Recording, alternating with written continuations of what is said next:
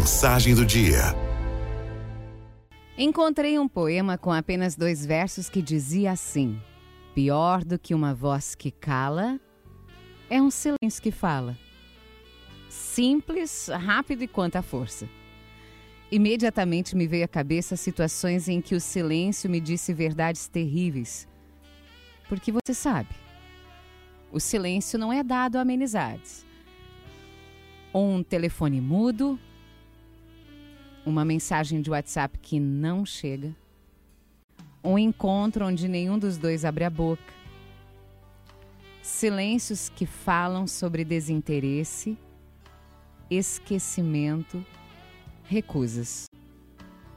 Quantas coisas são ditas na quietude depois de uma discussão?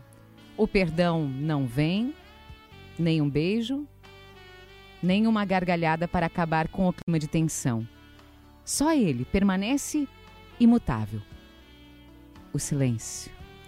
A antessala do fim. É mil vezes preferível uma voz que diga coisas que a gente não quer ouvir, pois ao menos as palavras que são ditas indicam uma tentativa de entendimento. Cordas vocais em funcionamento, articulam argumentos, expõem suas queixas, jogam limpo. Já o silêncio. O silêncio arquiteta planos que não são compartilhados. Quando nada é dito, nada fica combinado.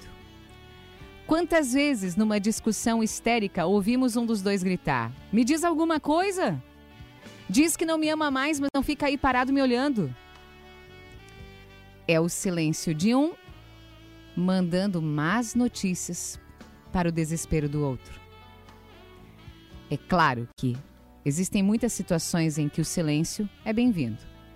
Para um cara que trabalha com uma britadeira, o silêncio é um bálsamo.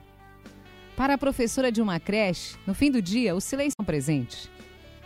Mesmo no amor, quando a relação é sólida e madura, o silêncio a dois não incomoda, pois é o silêncio da paz. O único silêncio que incomoda é aquele que fala, e fala alto. É quando ninguém bate a nossa porta, não há recados no WhatsApp, mesmo assim, você entende a mensagem.